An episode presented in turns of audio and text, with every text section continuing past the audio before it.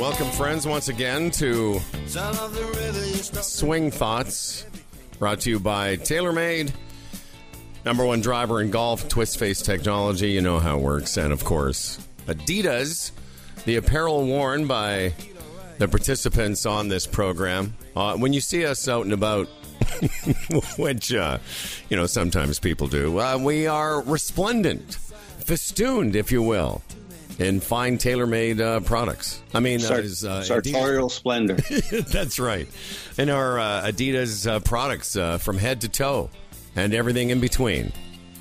My name's uh, Howard Glassman, golf spiritual leader, along with Tim O'Connor, the coach, the uh, the man with the wisdom of the ages. it, sounds like some overselling, but I'll go with it. Why- Sure, why not? Why not? Absolutely, If we don't oversell, who will? exactly. Tim O'Connor, it's been a while. I don't think uh, people understand. I, I, I imagine that the Swing Thoughts uh, folks think that you and I correspond and talk all the time, but this is the busy uh, time of year for the coach of the Guelph uh, Griffins. Absolutely. Yeah, I call it a sprint.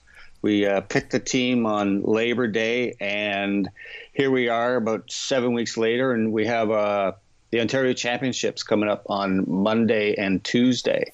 And uh, yeah, it's it's a very fast season, and yeah, it really keeps me super busy. Um, you know, obviously the players they got all their schoolwork on top of it, so it's a whirlwind for sure. Uh, I know you've been kind of keeping me uh, up to date with how the team is doing uh, and some of the players that you have on your team. You've got some very fine uh, men and women. And just give us a little, uh, maybe you can kind of briefly tell us where, where our team is at. Uh, well, we've had a great, great season uh, on our men's side. Our guys in seven tournaments, we've been in the top three six times. Nice. Uh, a third, second, second, second, sixth, first, first, and so trending in the right direction. And we won um, a two-day tournament by five shots. The very next day at the Cutten Club, and the I mean, it was a brutal day. Um, I think it was it a week ago. Yeah, about a week ago. Uh, raining, cold, wind, probably three with a wind chill, and our guys won by 17 shots. Wow. So it's all trending in the in the right way. Uh, on our women's side, um, we don't have a lot of. Uh, it's a small team, but um, Rachel Bauer, who is uh, Ralph Bauer, PGA Tour coach, uh, she's really come on, really played really well, improving with every game. Uh, Olivia Lee, another one of our players, is the same thing, just game by game getting better and better. She went birdie birdie to shoot a 79 a couple weeks ago. Uh, and uh, Sarah Dunning. And Sarah is one of the top amateurs in the country for her age. She's a plus handicap. Uh, she won the, the Ontario University individual championship in 2014, and now she's playing for our team. So she's got a good chance, I would say, of winning the individual for Ontario. So we're coming up to the championships Monday and Tuesday, so it's really exciting. And well, it is exciting, and and it's funny you mentioned uh, a, a day you played a week ago when the weather wasn't so good. Generally, this uh, whole fall has been some of the nicest golf weather, September, October that we've had. That day accepted, but the next few days, like uh, we're recording the show on Friday, October twelfth. Two days ago, our final men's night, it was 30. When you texted me, I think that, that afternoon it was 30 degrees and we're all wearing shorts.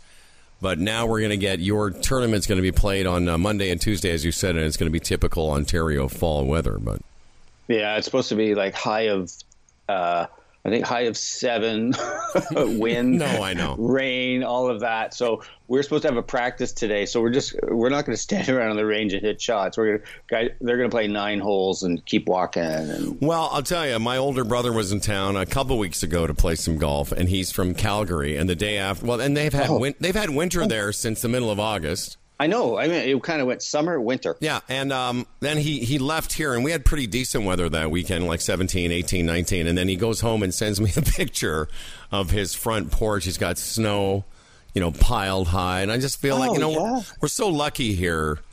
Um, in Ontario. Not only do we have great golf courses, but we have a great golf season. You know, I have uh, I've played several times living here the, as I have the last thirty years in uh, December. Oh, Now- absolutely. This year, I, I'm gonna. Um, I think I'm gonna start winding down fairly soon. I, I have a couple of more sort of tournament days left, but the rest is just you know trying to get out when it doesn't. Because because every day it's not snowing, I look at it like okay, that's a day closer to 2019. Exactly. Um, but we'll talk a little bit about what, some of the things that Tim's been working on today on the show. We're going to talk about some of the stuff that Coach Tim's been working on with his team, some takeaways uh, from our interview with uh, Carl Morris. We we both have benefited from uh, his book, uh, "The Lost Art of Putting." As well, we haven't done a show since Tiger won the Tour Championship, since the Ryder Cup, and and a couple other odds and ends. So that's all what's happening. That's setting the plate, as they say in talk radio. Tim, they say, "Oh, okay, we're going to unpack some of these subjects." I hate unpack. I hate that word. That's a CBC word. Well, no, Why don't you just say, let's just talk about it? We don't have to unpack. Well, a lot of thing. guys in the talk radio world use that as well. Another one they use is, "Let's just pivot for a moment." Oh, pivot. Oh my God, that one too. Can we dialogue about this? What's And the narrative? And oh my then God. I think Pivot has replaced uh, a bunch of. Uh, well, I unpack Pivot and uh, th- today's topic. If you're ever listening to a talk radio host and they actually use the word topic, they're uh, fairly new at it. But let's go to our first topic, Tim. Um, and again, we can spend just a couple of minutes on on a little. On, let's spend a couple of minutes on Tiger, then a little longer if we can on the Ryder Cup. So that was. Uh, uh, for me, it was the great. I think the greatest moment in golf t- this year, for sure, in, in several years, because I think most people re- know that I'm a you know huge Tiger fan. I'm not sure where you are. I'm. I'm here's how uh, big a Tiger fan I am. If I were a uh, teenage girl, I would have his poster on my uh, on my on my room. okay, okay. I will full disclosure. I have a Tiger Woods poster in my room. That's a I have joke. a picture of Tiger right behind my computer. I have a picture of Tiger Woods at the 2000 Canadian Open teeing off on hole number four. And oh, there's me in the background watching him. There's a young Tim O'Connor. It's, yeah, very. Needless to say, it was exciting for me and you. And uh, what are some of the takeaways that you uh, remember from that moment now, three or four weeks ago? Wow, I'm not sure. I know my own just watching it was. I was really excited. I was, uh, and, and it was a great opportunity because I was I was uh, giving a speech at a conference that uh, that weekend, and so I watched it in a bar with a bunch of fellow golf nerds, and it was so fun that we were all like rejoicing in like when he'd make a putt, he'd hit a fairway, you know, and then it gets down to like a two-stroke lead or something, and we're all like, "Oh my god," you know, like, and so we're all commiserating with each other, and "Oh my god, don't don't like where this is going," etc. But um, I think this to your point about what it meant and to the highlight of the season. I mean, if you're a golf fan for a long time, you have remembrance of Tiger and the shots he's hit, and and we're all whether you really like Tiger or you just kind of put up with him or whatever. He's like he's the Joe DiMaggio, the Babe Ruth, the Michael Jordan of our sport. And to be able to watch what he's gone through and knowing what he went through in terms of like the best maybe that's ever been, if you will, arguably, and then the downfall and all the drama and you know the Thanksgiving, the the Escalade, and you know over the fire hydrant, uh, the surgeries, the comebacks that failed. But here he is at 42. I mean, the drama, all that stuff. It was just teed up so perfectly, and particularly coming at the end of this season where he's been so close open championship shared the lead whatever. Pga championship you know like that amazing run he made.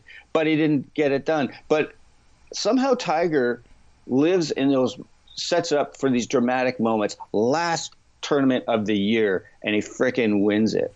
I mean just great drama excitement and so it was to me it was um, i agree with you in terms of like the emotional payoff the biggest one of the year NBC and the Golf Channel Uh, we talked quite a bit about this on the Humble and Fred show, and and the numbers. I mean, if you don't think we were excited, if you don't think NBC was excited, I mean, there they are. They've got all these tournaments, and the uh, Saturday coverage. I believe was the highest rated third round the Golf Channel has had in 15 years. I think the last time was when uh, Tiger won some other tournament, but they had like a 300% increase in the ratings. And what that is is you know, we've got our, you know, golfers. I mean, I was watching some of the CIMB Classic last night. I'll watch golf when it's on TV. I know a lot of, uh, you know, a lot of our golf uh, buddies have gone on to the Leafs, who are apparently are playing amazing. Yeah. But there I was watching. Uh, so I'm, my point is, if I watch the CIMB Classic, so I can see Justin Thomas hit a ball, you know, I was. So we'll watch Tiger whether he's playing well or not. But what happened was he once again brought in all those casual and non-golf fans. You know, Right. Fred always tells the story of his mother-in-law who has never watched a PGA Tour event except when Tiger Woods is playing, and so there he was, as you said so aptly uh, put. You know, it, it's set up. It's the last tournament. It's the last day of the season. His last chance to win a tournament this year, and the fact that he does it was remarkable. And and I think for me the iconic scene will be him coming up 18 at Eastlake with oh. thousands of people behind him and all that by the way, when it happened, I don't know if you knew this, but when it happened I thought, well this must have been planned because they used to do that in the majors where they would put that rope line and and they would let the crowd but it wasn't. And the fact that it was spontaneous and it was the crowd it was just couldn't contain themselves. I think that says a lot about, you know, all those things that we know about Tiger's past. But it says a lot about what people get from sport. And what they get from it is hope and joy. Because that's what that is.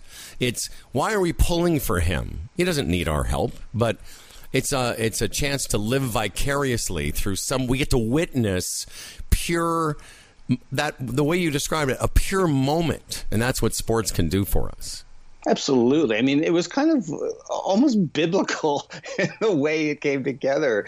It, in like the crowds just rushing towards him and down the fairways. I look overheads, and I love Dan Hicks. Uh, he's just become such a, a great broadcaster, and the way he captured that moment was just wonderfully done.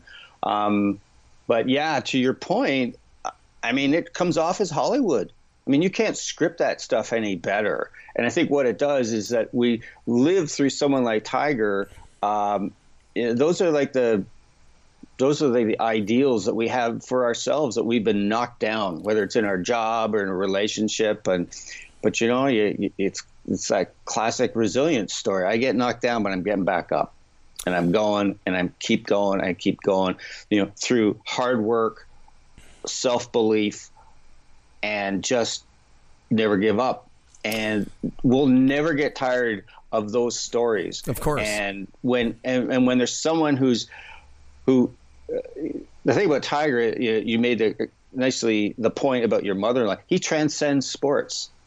It's not just it's not just he's a golfer or he's just an athlete. He is. Um, uh, I don't know. He's just he's bigger. He, he's bigger than sports for well, sure. again, it's what it's what I think sports is so great. It, it gives us an opportunity to to see someone go through like we all go through. We all have you know ups and downs in our lives, and to see someone prevail, that's why I say it's hope and joy. It gives us hope in a way that we might that we might also prevail. Um, you mentioned DiMaggio and uh, Michael Jordan. I would also put Wayne Gretzky in there, and of course Jack Nicklaus. Yeah. I'm, I've been thinking a lot about you know I'm 58, and I think you're uh, what are you 60? I can't remember if you're uh, 60 or 61. Nine, 93. Actually, no, 61.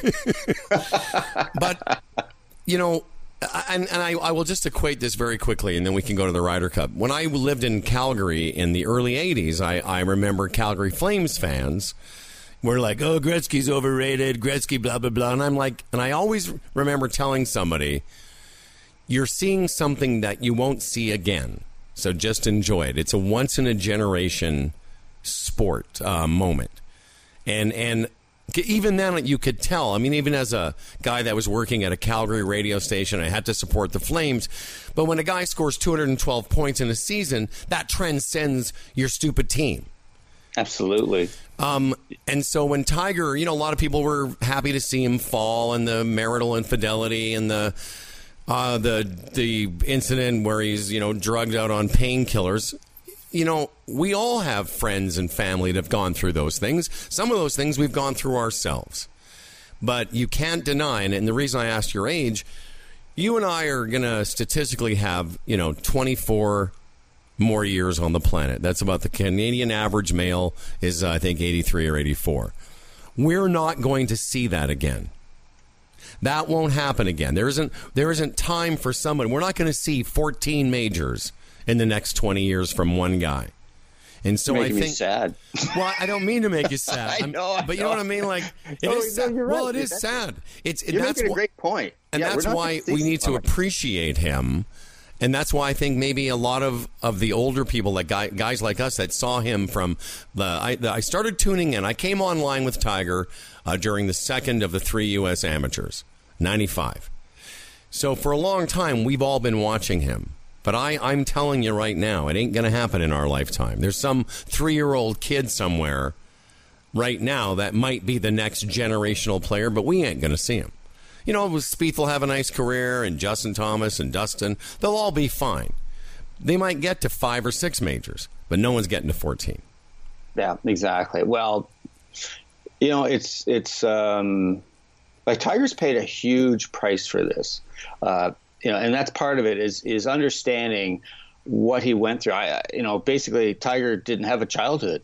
Um, yeah, I don't mean to get. We're not going to get all into breaking down Tiger's uh, the reason for his struggles, but um, I don't think that other players are going to sacrifice what he did. Like Rory Rory McIlroy, I think if he never wins never wins another major, he'd be kind of okay with that because he's he's he's seen what happens to people like Tiger. So he's striving for balance. He wants to win. Oh God, does he want to win? And we could talk about that later in the Ryder Cup, but maybe it won't be the sacrifice that Tiger had to make. And and I just a quick piece. Um, uh, you know, some of the people were hang I was hanging out with at this conference. Some of the oh, I don't like Tiger Woods, and uh, and I get it.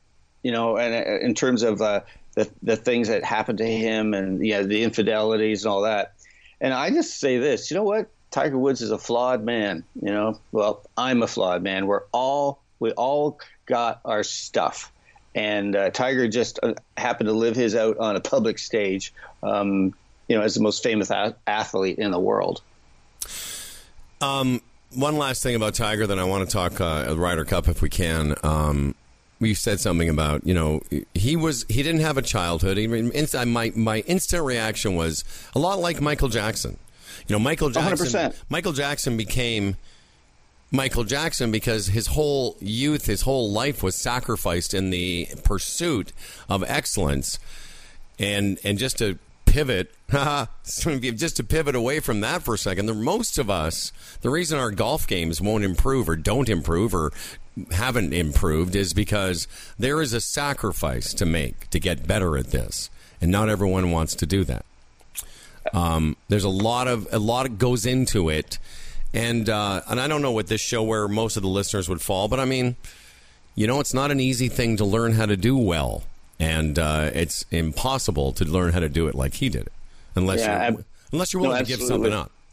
Well, it, that's right, and that's something that it took me a long while to to understand. I thought everyone, all golfers were like me, in, in terms of like they just yearned to get better at this game and would do everything. And then it was like, you mean you don't practice in the rain? You don't go out when it's like only six degrees out? Um, You haven't there are a lot- turned your spare bedroom into a golf lab. exactly Saying Yeah, that, you saying that for a friend. You don't you don't take out lamps, uh, leave to the ceiling. Wait, wait, I, gotta, Uh, I quickly, I got to tell you, Rachel uh, walked by. We walked by. I was on my way upstairs, and she walked in by my spare bedroom where I put up a mattress. I had some water damage, and so I had the mattress up against the wall, and there's balls all over the carpet and some aiming sticks. And she goes, "Are you ever going to put that back on the floor?" I'm like, well, "I don't know." I'm not sure because there's a nice mirror there. I can look at my backswing. Um, Yeah. Let's talk about uh, the Ryder Cup from a Swing Thoughts perspective. Swing Thoughts, of course, brought to you by Adidas and TaylorMade. Um, I'll, uh, I'll, I'll acquiesce to you. You can have a first uh, blush here? You can take a, a crack at it. Well, um, I, I will put my bias out there right away. Um, I love uh, I love watching the Europeans beat the Americans. Me too. I think It's it- my I think it- favorite thing. I think it comes if you're a white guy in Canada, uh, you likely have you know European background. Oh, yeah. and uh, with O'Connor, you can have a good guess which mine is. And so, uh, Yeah, I the Glassman love- people weren't originally from Moose Jaw, just in case you're curious. Exactly. But yeah, I love watching the Americans lose, and I'll tell you why after you tell me why. Well, I just think that the Americans play to the. It's like this stereotype of of the uh, of the stoic American. You know, I'll get it done on my marble horse, and um, you know, I might give a, a thumbs up to my competitor. Um, but I watch the Europeans and like they fall into each other's arms and they high five and they, it's uh, you know you could take this t- dramatic. I mean, you just look at the the kind of like that brotherhood that's created and the flow of emotion and everything that goes on. They are truly a team.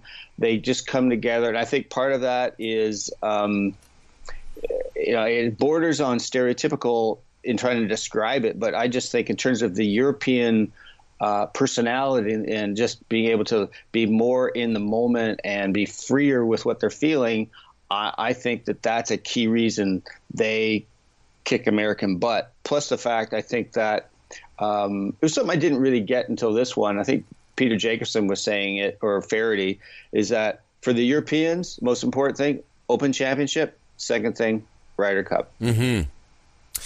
Well, I heard somebody say this. I, I have Sirius uh, satellite radio still, even though we're not working for them anymore. And I listen to a lot of PGA Tour radio in the week after they lost, uh, especially Hank Haney is a show every day at 10.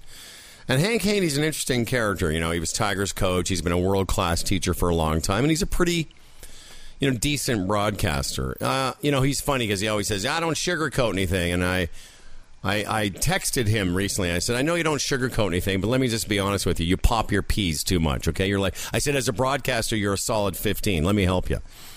Oh, nice. But um, but because I, I just want to say, you know, I because he's always like, yeah, I, I tell it like it is. Okay, I said tell it like it is. It is, but somebody needs you to needs to show you how to use a microphone. But that aside, that little Nice. pet, that little pet peeve of mine aside, because he's always he's a pretty pompous guy. So I thought I'd, you know, I'd give him a little straight talk. Anyway, they the thing about the Europeans is they might be the best team in sports the last 25 years. It's and, and I'm and the, the person who said this and it wasn't Hank, but the person who said this made the made the case that you know you got your you know um, your Pittsburgh Penguins, you've got your you know whatever the team in the the, the New England Patriots. You know, you've got your uh, baseball, Boston Red Sox, and so forth. But what team has won more consistently than the European Ryder Cup over the last quarter century? They've won nine of eleven matches over the course of twenty five years. That's a you know that's like that's like the Islanders, the Oilers. It's like a, it's like a dynasty Yeah. and and for whatever reason, as you say, they whatever they whatever hierarchy of importance they place on it, culturally for them, it's a much different deal than it is for the Americans. And we we know that, but but if you think about it in terms of a team, they have been dominating this this team sport now for a long time. Right. Yeah. Well, just look at, at what happens when the Americans lose. So the last time, uh, two Ryder Cups ago, uh, Mickelson throws Watson under the bus right away. Still such a petulant dick move. Exactly. And we are both Mickelson fans, not. you know, and I, you know, uh, I relish the fact that Molinari got the winning point against. Oh, Mickelson knocks it in the water. That was beautiful. He just dusted him. It's not even close anymore.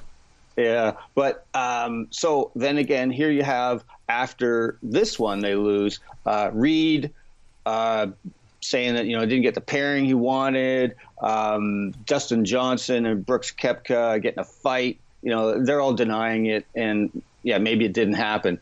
But what that speaks to is that they, like, just to your point, they don't come together as a team. They're a bunch of individuals who come together uh, certain, every two years and try and do this thing and then move on. But you can even see, I, I just see it even in the way uh, like a Koepka or a Dustin Johnson, and, and, people might jump on me because this is their personality, but there so much is just suppressed and repressed in terms of what they really feel and how it's going. And so i don't think that if there's any grievances or difficulty they don't really talk about it. There's no real actual real sharing of what's going on for them right or wrong uh, you know, in the locker room, so they don't really come together as a team. Whereas mm-hmm. I think that the Euros, uh, whatever's going on, that comes out and, and they deal with it and they they come together a lot more. You know, one of the things that get, gets brought up a lot is that the Europeans consider themselves underdogs, which is an interesting thing because you think, well, how could they be underdogs? They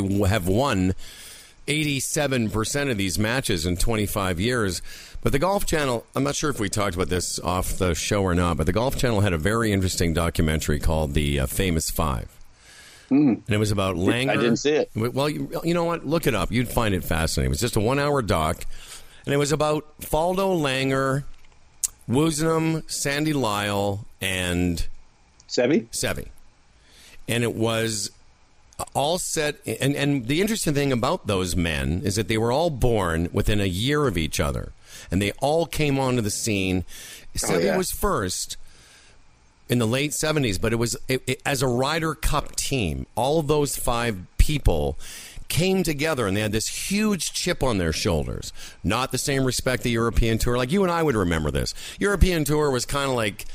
I don't know, somewhere like we used to think of it as kind of like the web.com of Europe. It was kind of like a secondary tour and they dressed funny and their equipment was shitty and and they and in the documentary they talk about this, how they went wow. to a Ryder Cup and all the Ryder Cup US guys looked great, their clothes were and then these guys were like wearing some stuff they got from a pro shop.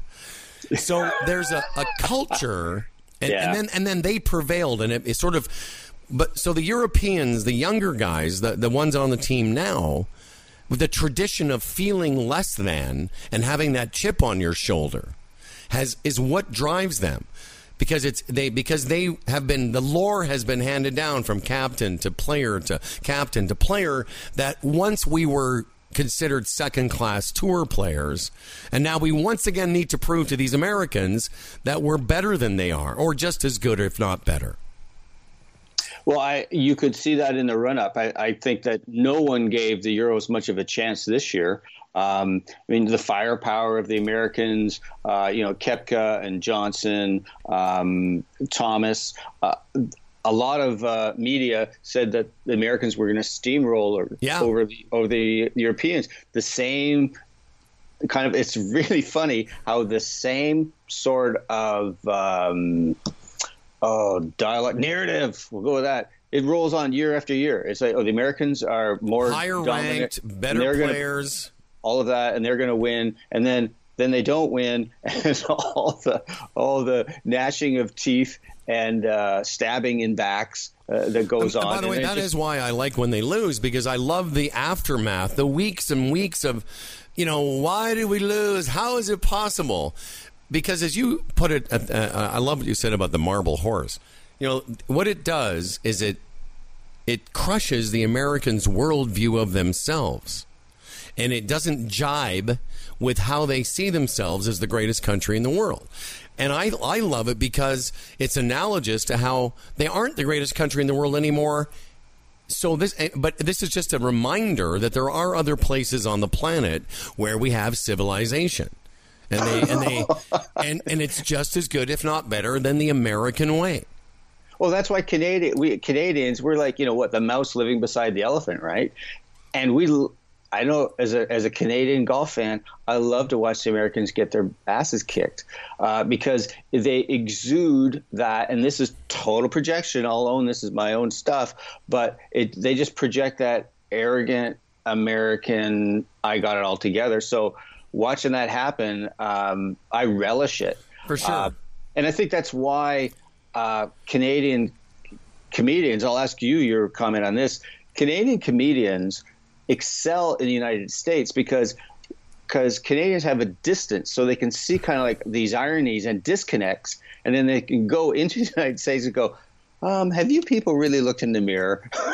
Well, do you you think about really do you really hear what you say or how you look?" You know, I, I, since 1975, one of the most influential shows, the the show that has spawned more uh, comedy movie careers, more stand up careers, uh, more than more. I think it's really informed the comedic culture of America. Was created by a Canadian, Lorne um, Lorne Michaels Right. uh, came from Canada, and just as you said, you know, sort of turned the camera on themselves. Um, now, this will be a great segue because we're going to talk putting. One of the things that happens in match play when you're in a spirit of, you know, I don't know, like anything is possible and we're all in this together. Because technically, it always comes down to the same things. How is it that the Europeans just make more putts? Well, part of it is that they're in a freer state of mind. I think Americans are tight, and when you get tight, you miss putts. There you So go. there was two things. The, the golf course was set up brilliantly, and the Americans are talking about, oh, you know, Mickelson was whining about, you know, the course being set up, blah blah blah. But buddy, everyone played it. You just That's have to hit it down the middle. You, you, you know, his whining is again reminding me once again why I don't like the guy. It's like, yeah, the course was set up difficult in a difficult manner. Uh, maybe favored the straighter hitters, but so what? Hit it straighter. Don't hit driver. Hit an iron. Do something. But but putting for and you watched it unfold. I was watching it with my brother. How is it that they just make more putts when it counts? They just do. They lost Sergio. 17 Well, they Sergio lost is a 17 and a half. example. Well, uh, Sergio, Poulter, M- uh, Molinari, Fleetwood. When you lose 17 and a half to 10 and a half, um, yeah, some of that's ball striking, but a lot of that is just chip ins, hole outs, and putts.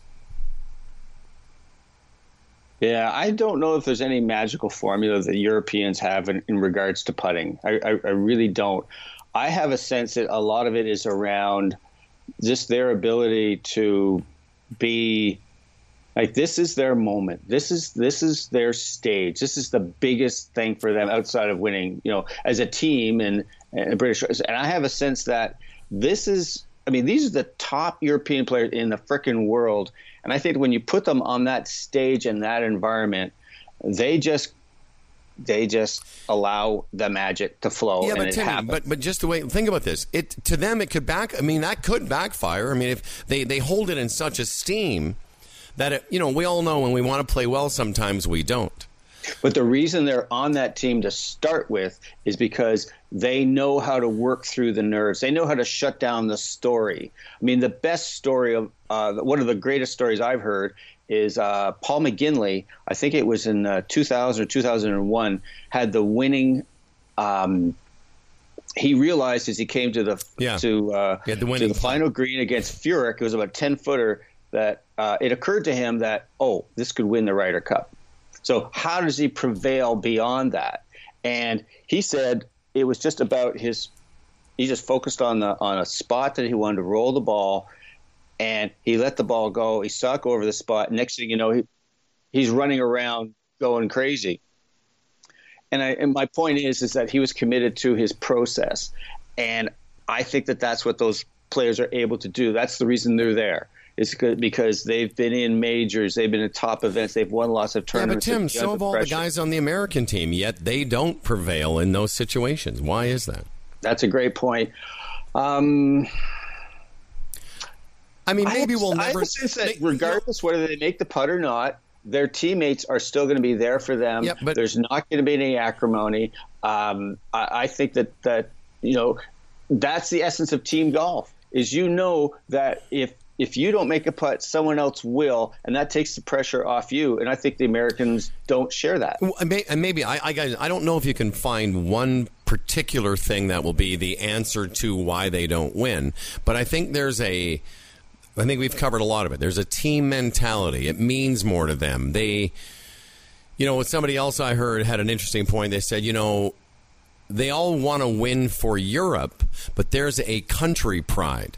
Yes. You know, when Fran- Francesco, like they're all from different countries. And so as soon as the Ryder Cup was over, you saw them being interviewed by their home television networks. And so there's Francesco Molinari, proud as anything, being interviewed on, because he's now on Italian TV. Right. And and it's not like the American players are being interviewed on Iowa today. You know, if they're you know what I mean. They're it's not the, it's not the same thing as I when you, this morning. yeah, when you represent an entire country and a con, you know, and a, a, sort of a, you know, the European Ryder Cup is more of a state of mind for them, but they're all individuals from different countries, and it means. So there's an extra layer there, I think, because all those things you were saying about letting it go and being and all the teammates. Well, the Americans would theoretically have that, but not to the same degree. They had an average ranking of 11. They were their average world rank was 11. The Europeans were 19. But in golf, it doesn't matter. It's by it's why you know you and I could play uh, golf 10 times, and even with our handicaps, you know you never know who's going to show up. Right. You never know what. Especially in match play, Well, you know, you never know what version of Howard or Tim will be there that day, or what does it mean more to one or the other. And I think, uh, I mean, we're I, I don't I don't see it changing for the Americans. They did that task force in 2014. Yeah. You know, uh, Jim Furyk was all over the Golf Channel apologizing and standing by his decisions. But you know, I like Jim Furyk, but I, I think he made some horrible decisions. Oh, he did absolutely. I mean, picking picking um, Mickelson uh, for one thing. You know, uh, even there are a whole picking bunch of other- Tiger. You know, I mean, Yeah. Tiger was a little bit burned out, and he looked A little bit. He was totally gassed. Yeah, he I don't know if you saw there. the, the press conference. I swear to God, I, I saw the press. He looked stoned to me. I'm not Yeah, just saying that flippantly. He looked like he was high. Well, he was he was just absent because I think he was exhausted.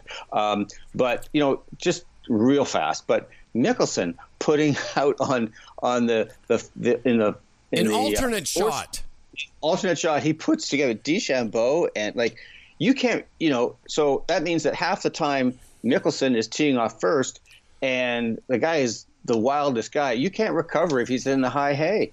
So uh, you- those decisions but here's where I wanted to just go with this more about this. I think it's it has so much to do with the team aspect of it. And being a coach of a university team I think has given me a degree of insight into this. And that if you feel that you are going to let your the biggest thing when in the Ryder Cup or President's Cup or whatever, it's playing for your country, but in that moment, it's playing for your teammates. That's what it's about. So that's the biggest thing. So uh, I've seen it with my own players uh, that they feel that you know if they make a bogey or two or miss a birdie putt, they've let their team down and they really feel like an emotional jolt and it sends them you know up and down spiraling and all that. And part of it is is that they they they identify. And then they go like okay if i don't do i'm not contributing to the team. And i think underneath that would be like oh they won't like me. They'll be pissed off uh, you know you know that I've abandoned them somehow, and I, I'm I'm just crappy. So you see sort of the spiral that can go on even unconsciously, but when you have a team that that you know they know that no matter what happens, I've got your back. If you drop a shot, I'll make one for you. It's okay. We'll get this together. And my sense is that even if you have that consciously or even unconsciously, that frees you up. And I have a sense that there might be that might be part of it with the Europeans. The Americans, though, I just don't think that there's that same degree of uh, of bonding and support they have for each other, and that comes out. I think what the the nugget underneath the Koepka and Johnson thing was is that they were starting to like say, hey, you know, hold more putts, play better, and and that was kind of what was at work or not. And I think that's part of what the issue is for the Americans. Yeah, I think uh, there's all, all there's something in all that we've been discussing in terms of you know whatever that little intangible is. But they didn't just get beat; they got they got a pretty good thumping there. Um, I did. I read an interesting Mickelson statistic. I think it was last night during the broadcast. But you know, Nick Mickelson's strength when he hits fairways, which isn't all the time, obviously, but he is the uh, I think the current PGA Tour statistical leader in proximity to the hole from 150 to 175 yards, which is why he makes a lot of birdies. That's why he's a great better ball partner because half the holes he makes bogey or pars, but when he hits a fairway, he makes a ton of birdies because he hits it pretty close and he's a very good putter. So why Furyk put him out in alternate shot where it's chaos? He, he hit it in the water half the time. Why An iron on a par five. why oh my God. exactly? You know, like you know, he's only human. He feels pressure. He's a captain's pick. He knows he's not playing. I mean, a telling thing was the bottom four players in the last tournament of the year at the Tour Championship were Americans. There's all kinds of stuff. Um, but it, it would be better if it were exciting. But I still, I still like when the Americans lose. I loved watching after, as I said, when Mickelson hits it in the water, he doffs his cap. That's it. I mean, it says so much. Like Molinari, he's like the the the, the staid guy. Anyone's contained. He throws himself into the crowd and all the beer and everything. That was fantastic. No, I, was I, great. I I had like goosebumps watching it. And but you know also Molinari and Fleetwood that whole thing the way they came together Fleetwood talk about a demonstrative guy I Well, and, love the, that and, and I love the European tour because that video of them the next day in bed, that's all Keith Pelley, man. oh That- absolutely That is that, was- that has his stamp on it. That's a European tour. That's the. I mean, I, I hung around with them a couple summers ago. That's them. Uh, not Oh, those two guys, but the European tour. That's how they look at golf, like an opportunity to entertain people. You would have never seen that. Absolutely. You know, that Pelley's killing it. Yeah. Yeah, I, you're absolutely right. And and those that video of them in bed was hysterical. Yeah, it was amazing. That, that- I watched it probably about six or seven times in a row. I just loved it so much. And someone said, uh, I think it was on Golf Works or something. Could you imagine them uh, to Brooks and DJ? Ah, we got this idea. yeah. And No. the idea is you're in bed, and th- th- it would stop there. Well, um, let's uh, pick and choose a couple more things. Uh, we had talked a little bit about uh, Karl Morris and the impact uh, he's had on us, you as a teacher, me as a player. Uh, Karl's a, a great guy. Was a great guest with us a few, well, I guess a couple months ago now. no, no, a month ago or so. No, Yeah. because it was prior to the uh, club championship for me. Oh, okay. So that was September 16th. Uh, so I think Karl was a week before that. The reason I know that is because he was kind enough to have a, a- a private session with me. Nice. um, and I read his book, but but it was it was the you know, and we and we had sort of talked in our briefing before we rolled tape today that one of the things we wanted to get to is the idea of changing your story, and and I can tell you from my own visceral experience and what you've been experiencing with your teammates, uh, your team, I should say. That that is one of the most powerful lessons I've learned as a you know pursuer of excellence in the game. That that you have the ability to at any time at this moment to change the story we tell ourselves, not just about the game of golf, but about about, about everything. But in the game of golf, it gives us an opportunity to, to kind of practice mindfulness in a way that gives us some real life feedback. Um, so I'll leave it there because I want to talk about the impact he's had on my, putting in general. But what are your takeaways? Because you just read the book. It's called The Lost Art of Putting. Yeah, um, beautifully put the way you set that up. And uh, yeah, I just got uh, that book arrived in the mail. So today's Friday. I think it arrived on Tuesday, and I've read like two thirds of it already. And I I love the book. Uh, it's called The Lost Art of Putting. Uh, uh, Karl wrote it with uh, Gary Nicol, um, a, a, a golf professional in Europe.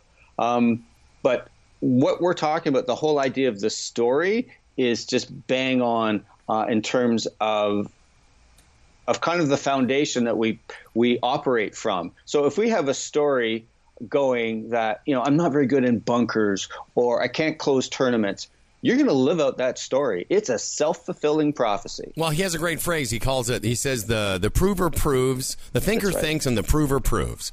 So if you think it, you you will find a way to prove it to you. As you walk up to the ball, the ball in the bunker, if you're thinking, ah, I'm not really a very good bunker player, well, guess what? Exactly right. And one of the things that I've been working on with my team this year is uh, the whole this this is bang on this whole idea of don't get caught up in the story. Mm-hmm. Uh, so the players who play on my team, I, I mean, people don't know how good Ontario University golfers are. These most of the players are plus handicaps. They could be playing uh, maybe not Division One, but two. I mean, they you know really amazing players. So they're hitting the ball close a lot of times. In a few tournaments, these guys were getting like all frustrated because they weren't able to make some putts. I can't make a putt. Can't do this. Mm-hmm. I said, dude. I said, you just haven't made a putt yet. Don't get caught in your story. And they do. They and, and it's just natural. I'm not telling tales out of school. We all do it in all parts of our lives, in business, relationships, golf, whatever. Golf's just a metaphor that if you create this, you're unwittingly creating this story to kind of make sense of your world. You know, I, I am missing these putts. I must be a crappy putter. I can't putt from six feet out. I can't putt from three feet in. I can't read. So all the the what you're doing is creating a scenario where you're thinking and everything is focused on this negative thing that's going on and you're not in the possibility that could go in and so it's it's let go of the story because when you're in the story, you create drama, and the drama is your emotions going up and down. And you can't perform or be at your best in whatever you do when you're caught in that. So that's one of the key things that um, I'm taking away from Karl's book, and it just nicely parallels the track that we've been on with our golf team in terms of just allow yourself to come back to center the moment is where you need to be is right now as opposed to still beating yourself up or creating a story i can't make a putt today. Well I, I, mean it applies to lots of aspects of the game of golf you know whether you don't like you know, holes a dog leg left to right or you don't like to have to hit a certain shot you know. Um, with me, as uh, you know, if you went back and listened to this season's, you know, swing thoughts, you know, we talked about a round that you had played with me on a men's night where I, you know, I hit it pretty good. I, you know, I'm a Oh my God, you hit it amazing!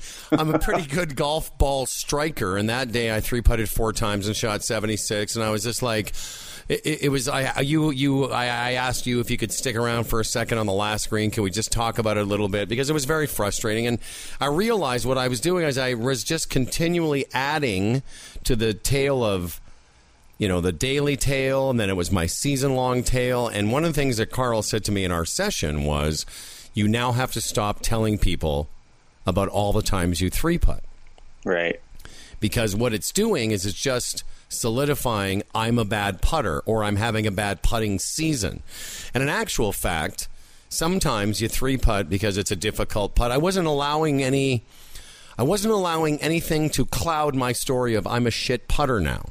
Because if you remember when you first met me or we first started playing the last couple years, I would literally tell anyone, sort of jokingly, I'm the greatest lag putter uh, currently alive on planet Earth because I would just feel like I could lag a putt somewhere near the hole all the time.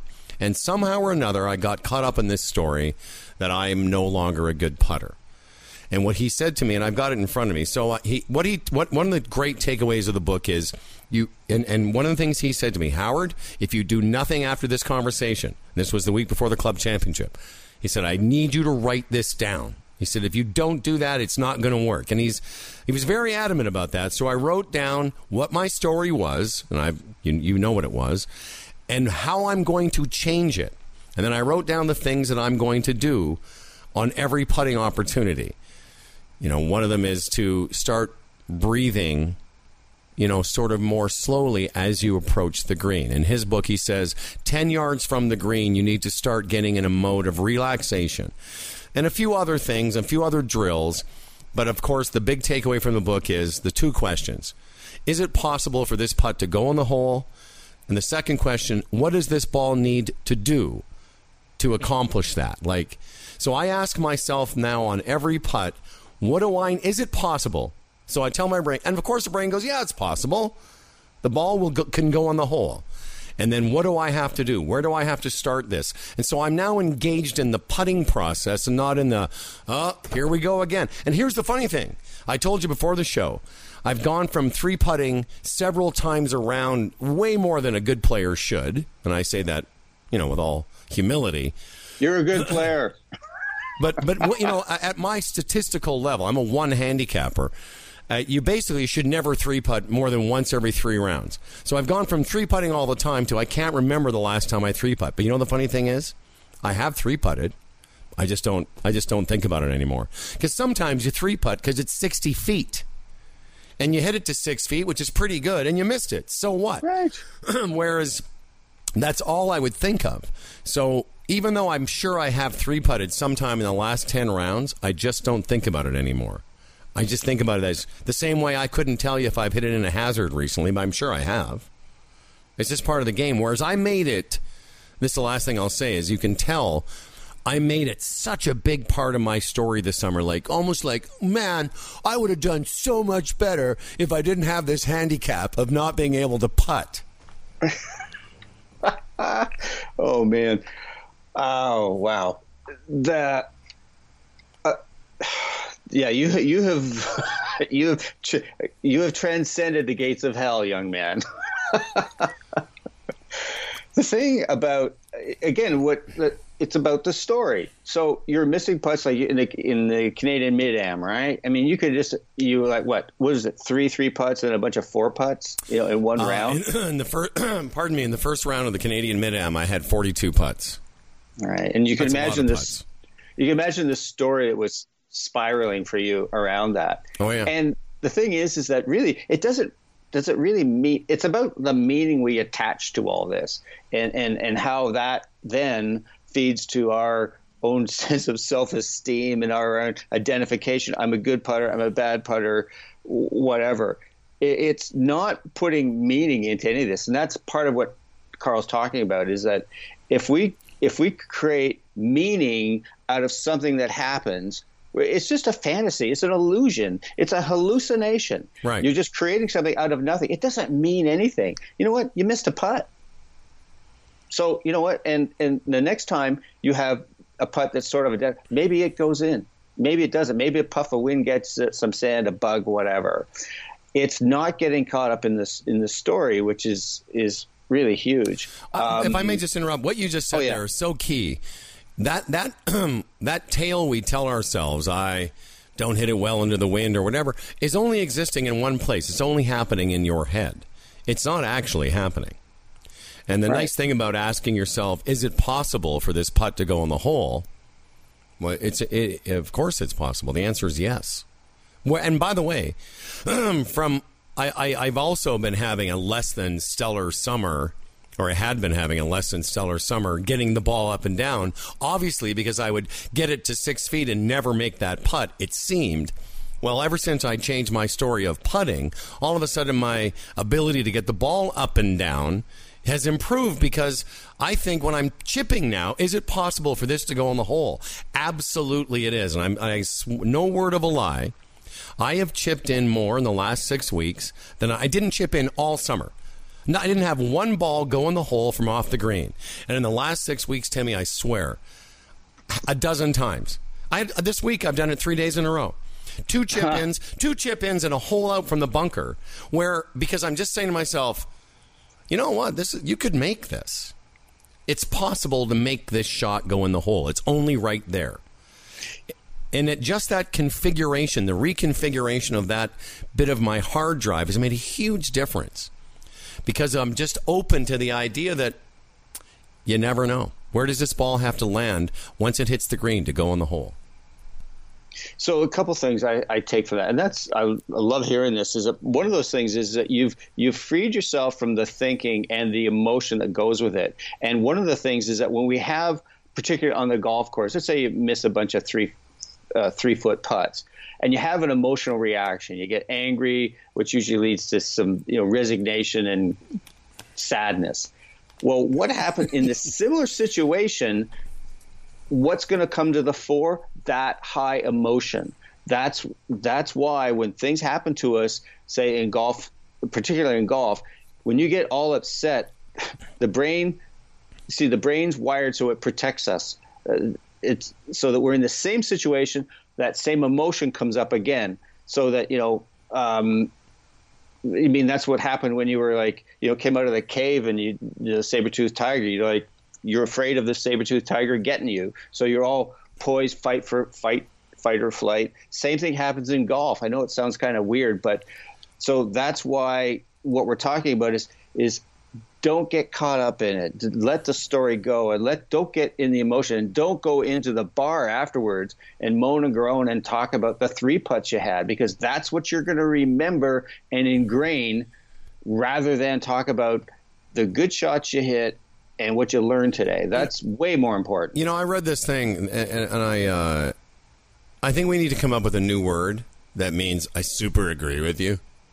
Anyway, um, because 100%, absolutely. Um, there's a famous story about Jack Nicklaus being interviewed, and I'd heard this story, and I'm sure you have as well, where basically Nicklaus claimed in this interview that he'd never missed a putt when it counted. So sorry to interrupt.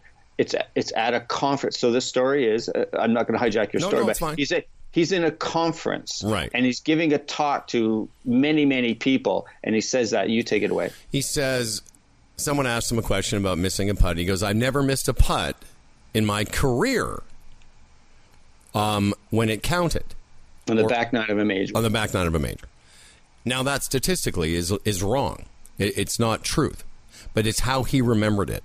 And, and I'm going to tell you, it's just the story he tells himself. So that he is in a mindset at the time when he was the greatest of all time that he never missed a putt that mattered on the back nine of a major. Because that's a great. Now, here's the thing why not think that?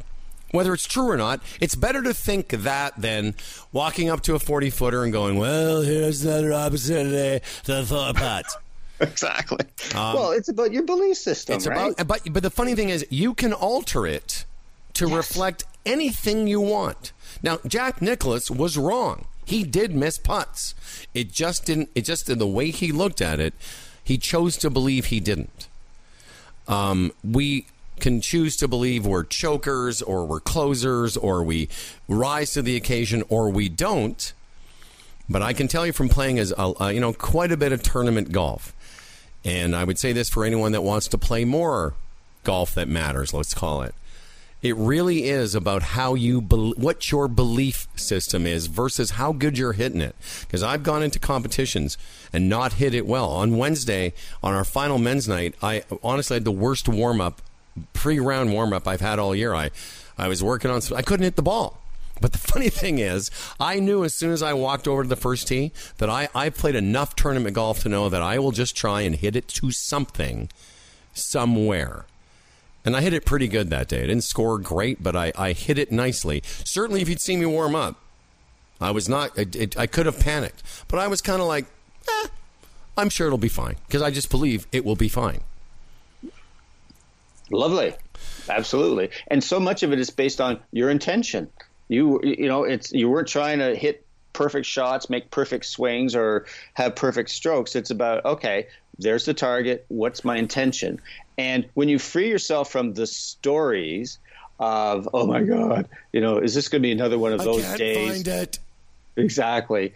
And but you know, one of the things that I'm really enjoying about um, Karl's book, The Lost Art of Putting, is that there's some things in here that I've I've experienced on my own, but also in my work with Fred Shoemaker, and the way that um, uh, Karl describes it is is that we don't need it, all this focus that golfers put on making a good swing or a perfect stroke is so misplaced. I wrote a blog about it months ago, and what it, it's not whether you make a good stroke is are you doing based on your intent of getting in, into the hole, allowing your body to do what it needs to do.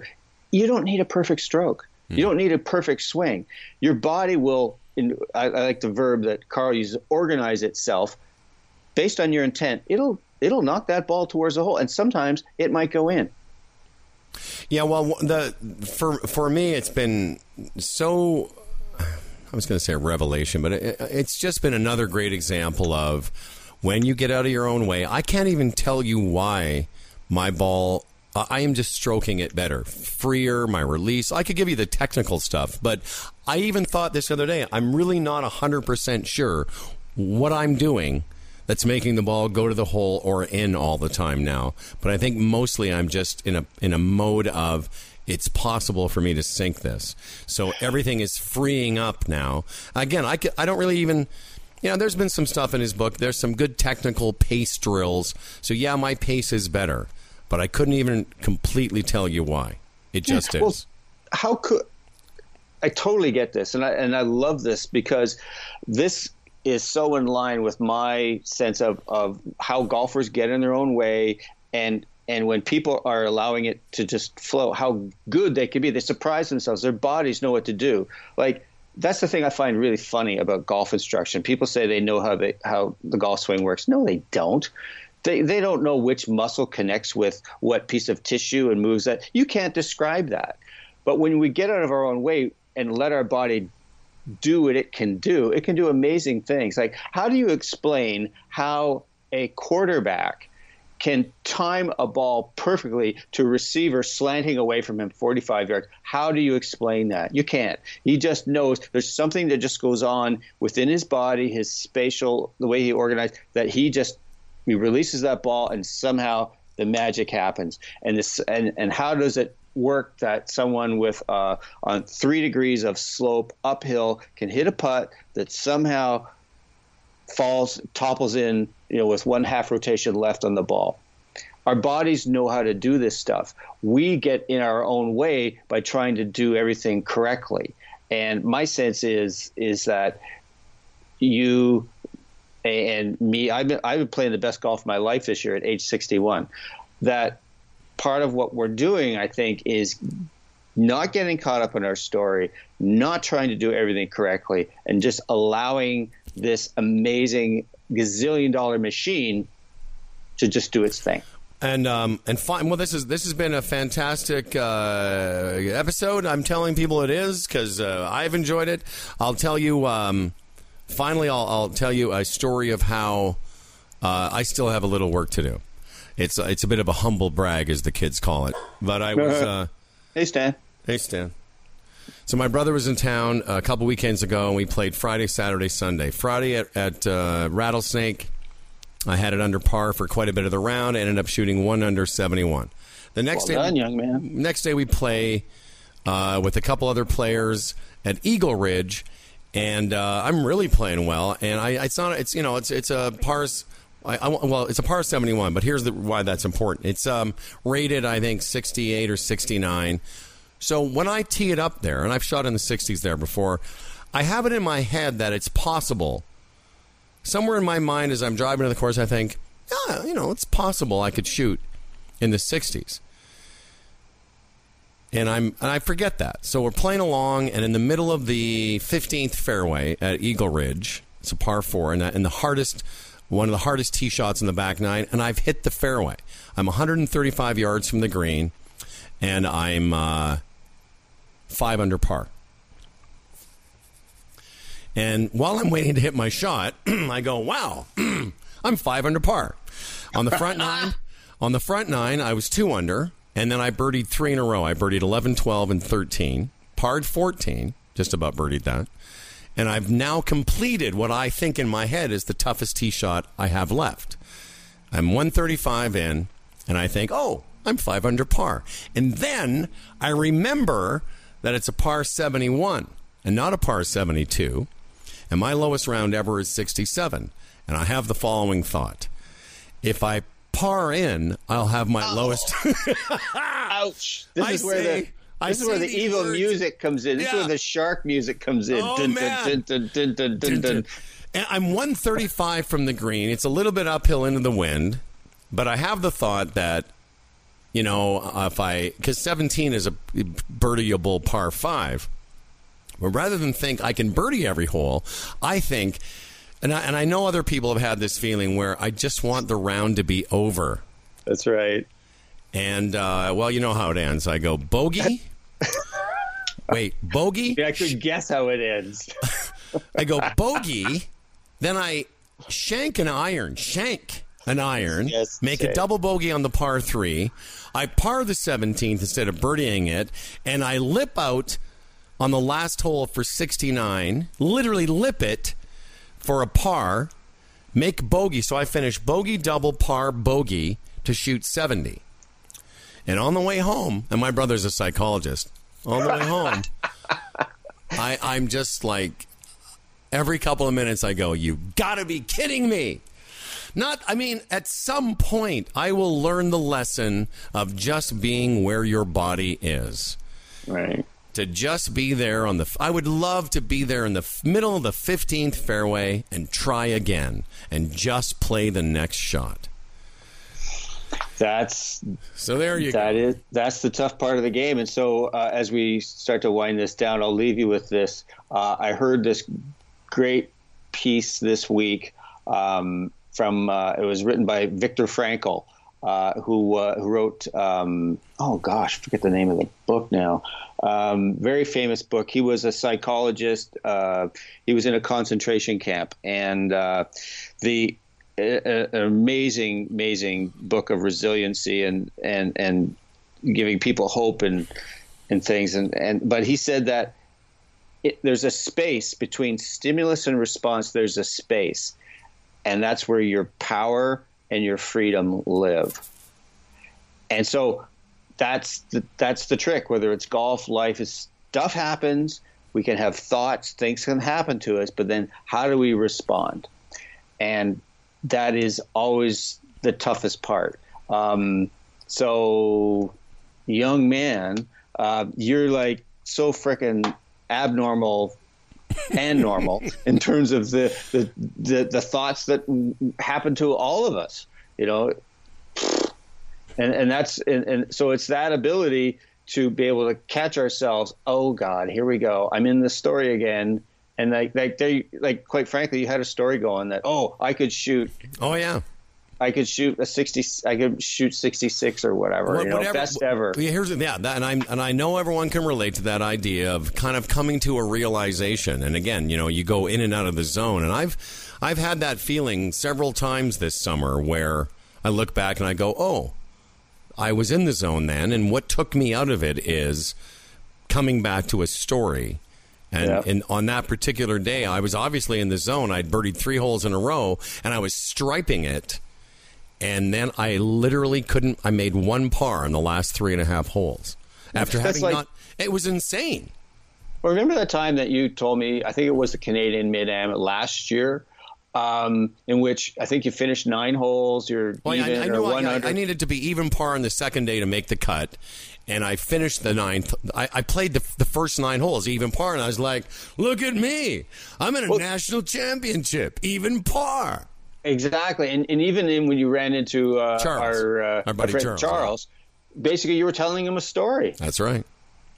and and again that's so normal, but it's and that's why mindfulness is is just a, a great thing for golf or anything. It's like it's being able to catch ourselves. Where am I right now? What am I paying attention to? Oh, I'm paying attention to this freaking story. Yeah. as a like I'm ahead of the game and not where I need to be. And just I looked just looked up the the book. If there's a book that should be on everyone's bucket list, it's called uh, "Man's Search for Meaning" by Viktor Frankl.